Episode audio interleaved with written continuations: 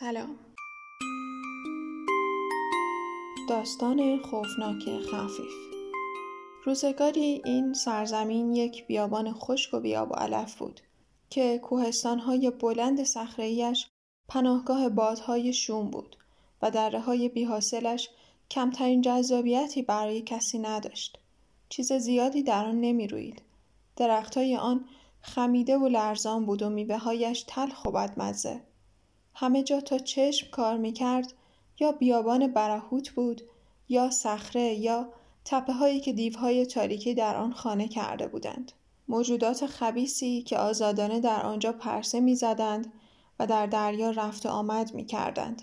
اینجا به سرزمین هیچ و پوچ معروف شده بود تا اینکه روزی کشتی کوچکی در دریای دانش پدیدار شد و شاهزاده جوانی را با خودش آورد که به جستجوی آینده آمده بود او به نام نیکی و حقیقت سر تا سر این سرزمین را فتح کرد و گوشه و کنار قلمرو تازهش را کاوید. شیطانها دیوها و غولها از گستاخی او به خشم آمدند و برای بیرون کردنش با هم متحد شدند. زمین از جنگ آنها به لرزه درآمد و تنها چیزی که بعد از پایان جنگ برای شاهزاده باقی ماند یک تکه زمین کوچک در کنار دریا بود.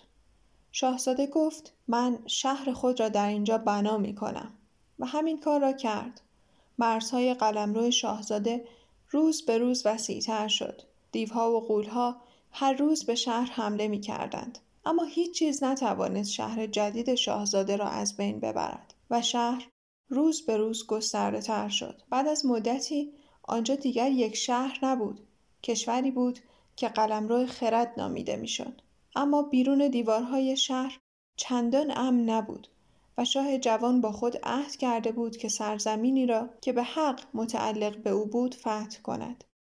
برای همین هر بهار با لشکرش از شهر خارج می‌شد و هر پاییز برمیگشت و هر سال قلمرو پادشاهی او وسیعتر نیرومندتر و سعادتمندتر می‌شد او همسری اختیار کرد و کمی بعد صاحب دو پسر زیبا شد و برای اینکه آنها بتوانند با عدل و خرد حکومت کنند همه چیزهایی را که می‌دانست به آنها یاد داد. وقتی که پسرها بزرگ شدند پادشاه آنها را نزد خود خواند و گفت من دارم پیر می‌شوم و دیگر نمی‌توانم به جنگ بروم. شما باید جای مرا بگیرید و در بیابانهای خشک و بیاب و علف شهرهای تازه بسازید چون قلمرو خرد باید گسترش پیدا کند. آنها به حرف او عمل کردند یکی از آنها به دامنه های آشفتگی رفت و لغتستان یا شهر کلمات را بنا کرد و دیگری به کوههای نادانی رفت و عددستان یا شهر اعداد را ساخت. هر دو شهر رونق زیادی پیدا کردند و دیوها باز هم به عقب رانده شدند. شهرهای بزرگ و کوچک زیادی در سرزمین های تازه به وجود آمد و سرانجام فقط دورترین نقاط بیابان در دست آن موجودات وحشتناک باقی ماند. اما آنها به انتظار روزی نشستند که بتوانند کسانی را که جرأت کرده بودند به قلمروشان نزدیک شوند از بین ببرند و مدافعان آنها را نابود کنند اما دو برادر از اینکه راهشان از هم جدا شده بود خوشحال بودند چون هر دوی آنها حسود و شکاک بودند و همه تلاششان بر این بود که از هم جلو بزنند و برای این کار چنان نیرو و پشتکاری به خرج دادند که بعد از مدت کوتاهی شهرهایشان از خرد هم وسیعتر و باشکوهتر شد. یکی پیش خودش می گفت کلمات خیلی مهمتر از خرد هستند. و دیگری پیش خودش می گفت اعداد خیلی مهمتر از خرد هستند. و نفرتشان از یکدیگر روز به روز بیشتر می شد. اما شاه بیخبر از کینه و دشمنی پسرهای خود در شامگاه حکومتش خوش بود و روزها را با گردش و تفکر در باغهای سلطنتی سپری می کرد. تنها حسرت او نداشتن دختر بود چون از دخترهای کوچک هم به اندازه پسرهای کوچک خوشش می آمد. یک روز که در باغ قدم می‌زد چشمش به یک سبد در زیر درخت انگور افتاد که دو تا دختر کوچولوی مطلایی و زیبا در آن بودند. پادشاه با خوشحالی فریاد کشید اینها پاداش روزهای پیری منند. و ملکه وزرا کارکنان قصر و در حقیقت تمام مردم شهر را برای دیدن آنها دعوت کرد. شاه به مردم گفت اسم یکی از این دخترهای کوچولو را احساس و اسم آن یکی را منطق می‌گذاریم.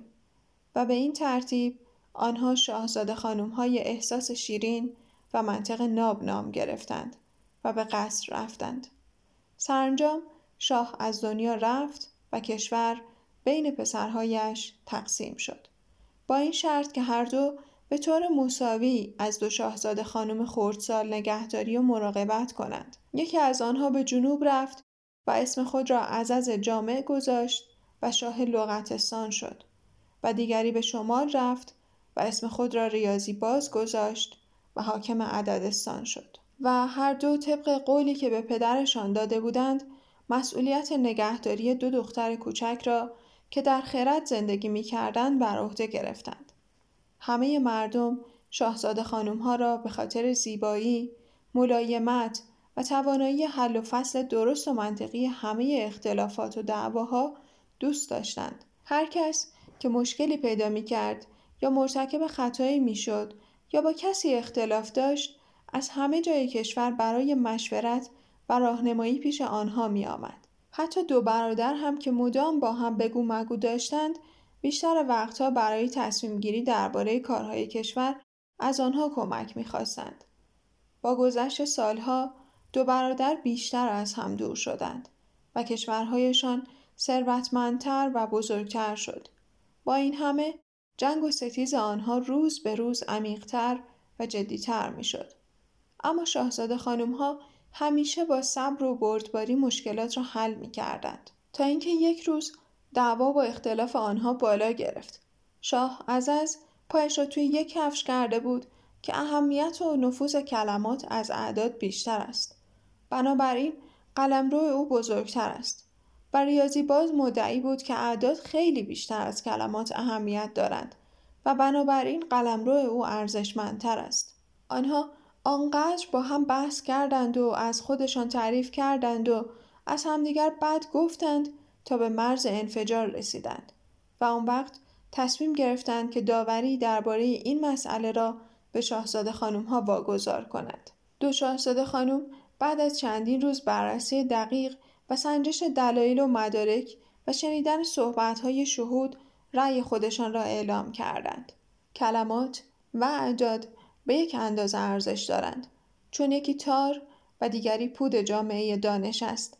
اهمیت شمارش سنگ ها کمتر یا بیشتر از نامگذاری ستارگان نیست.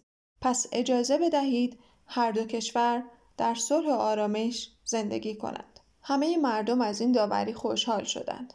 اما دو برادر که خشم آنها را کور کرده بود فریاد زدند. اگر قرار باشد این دخترها فقط به نفع یک نفر رأی بدهند به چه درد می‌خورند؟ و چون هر دوی آنها به برتری خودشان بیشتر از حقیقت اهمیت می‌دادند تصمیم گرفتند که شاهزاده خانمها را برای ابد از سرزمین خرد تبعید کنند و به این ترتیب آن دو را از قصر به قلعه هوایی منتقل کردند. و دیگر کسی آنها را ندید. برای همین است که در هیچ جای این سرزمین نه احساس وجود دارد و نه منطق. میلو پرسید سر آن دو تا شاه چه آمد؟ تبعید دو شاهزاده خانم تنها چیزی بود که آن دو نفر در مورد آن با هم توافق داشتند. اما کمی بعد دوباره به جان هم افتادند. البته کشور هر دوی آنها با همه این مسائل همچنان پیشرفت کرده. اما شهر قدیمی خرد در حال نابودی است و کسی نیست که آن را آباد کند. پس می‌بینی که تا وقتی شاهزاده خانم ها برنگشتند من باید همینجا بمانم. میلو با دیدن غم و اندوه کدام یک گفت شاید ما بتوانیم آنها را نجات بدهیم. کدام یک جواب داد نه این کار خیلی مشکل است. قلعه هوایی خیلی از اینجا دور است و قولها و دیوهای بیرحم و سیاه دل روز و شب از پلکانی که به آنجا می رود محافظت می کنند. تاک که اصلا دوست نداشت به قولها و شیطانها فکر کند با حالت تهدیدآمیزی غرید. پیرزن گفت گمان نمی کنم که از یک پسر بچه و یک سگ کار زیادی ساخته باشد. زیاد خودت را ناراحت نکن. اینجا آنقدرها هم جای بدی نیست. من دیگر به این وضع عادت کردم. اما تو باید بروی وگرنه وقتت تلف می شود. میلو آهی کشید و گفت ما تا شش میلیون سال دیگر در اینجا زندانی هستیم. راه فراری هم وجود ندارد. کدام یک با لحن سرزنش آمیز گفت این مزخرفات چیست؟ نباید کارهای معمور اقرارگیری را جدی بگیری. او فقط دوست دارد مردم را به زندان بیاندازد. اما به نگه داشتنشان چندان اهمیتی نمی دهد. آن دکمه روی دیوار را فشار بده و برو بیرون. میلو دکمه را فشار داد. دری باز شد و پرتو آفتاب عالمتاب سلول را روشن کرد. آنها از سلول بیرون رفتند. کدام یک فریاد کشید خدا حافظ باز همین طرف ها بیایید و در محکم پشت سر آن دو بسته شد. نور آفتاب چشم میلو و تاک را زد و آنها نتوانستند جلوتر بروند. اما بعد از اینکه چشمشان به روشنایی عادت کرد دیدند که پنج مشاور پادشاه دوباره دارند با سرعت به طرف آنها میآیند. آخ خوب شد دیدیمتان کجا بودید؟ همه جا را دنبالتان گشتیم. الان زیافت سلطنتی شروع می شود با ما بیایید. آنها هیجان زده و نگران بودند که میلو به ناچار دنبالشان راه افتاد. از آنها پرسید پس ماشینم کجاست؟ دوک جواب داد ماشین لازم نداری. وزیر گفت احتیاجی به ماشین نیست. کنت توصیه کرد ضرورتی ندارد. ارل توضیح داد چیز واجبی نیست.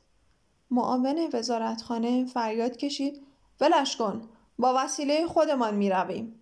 وسیله نقلیه کالسکه تک اسبه دلیجان موتوری عرابه درشکه یک اسبه گردونه اسبی. کالسکه چهار نفره. بعد یک کالسکه کوچک چوبی را نشان دادند و پشت سر هم تون تون تکرار کردند. کالسکه تک اسبه قدیمی. میلو همراه تاک سوار کالسکه شد و با خودش گفت وای خدایا دوباره همان کلمات مشابه. از آنها پرسید چطوری می‌خواهید این را راه بیاندازید؟ اینکه راننده؟ دوک به او توصیه کرد صدایت در نیاید چون این بدون حرف راه می رود. و همانطور که او گفته بود به محض اینکه همه ساکت شدند کالسکه راه افتاد و به سرعت خیابانها را پشت سر گذاشت و در عرض چند ثانیه به کاخ سلطنتی رسید.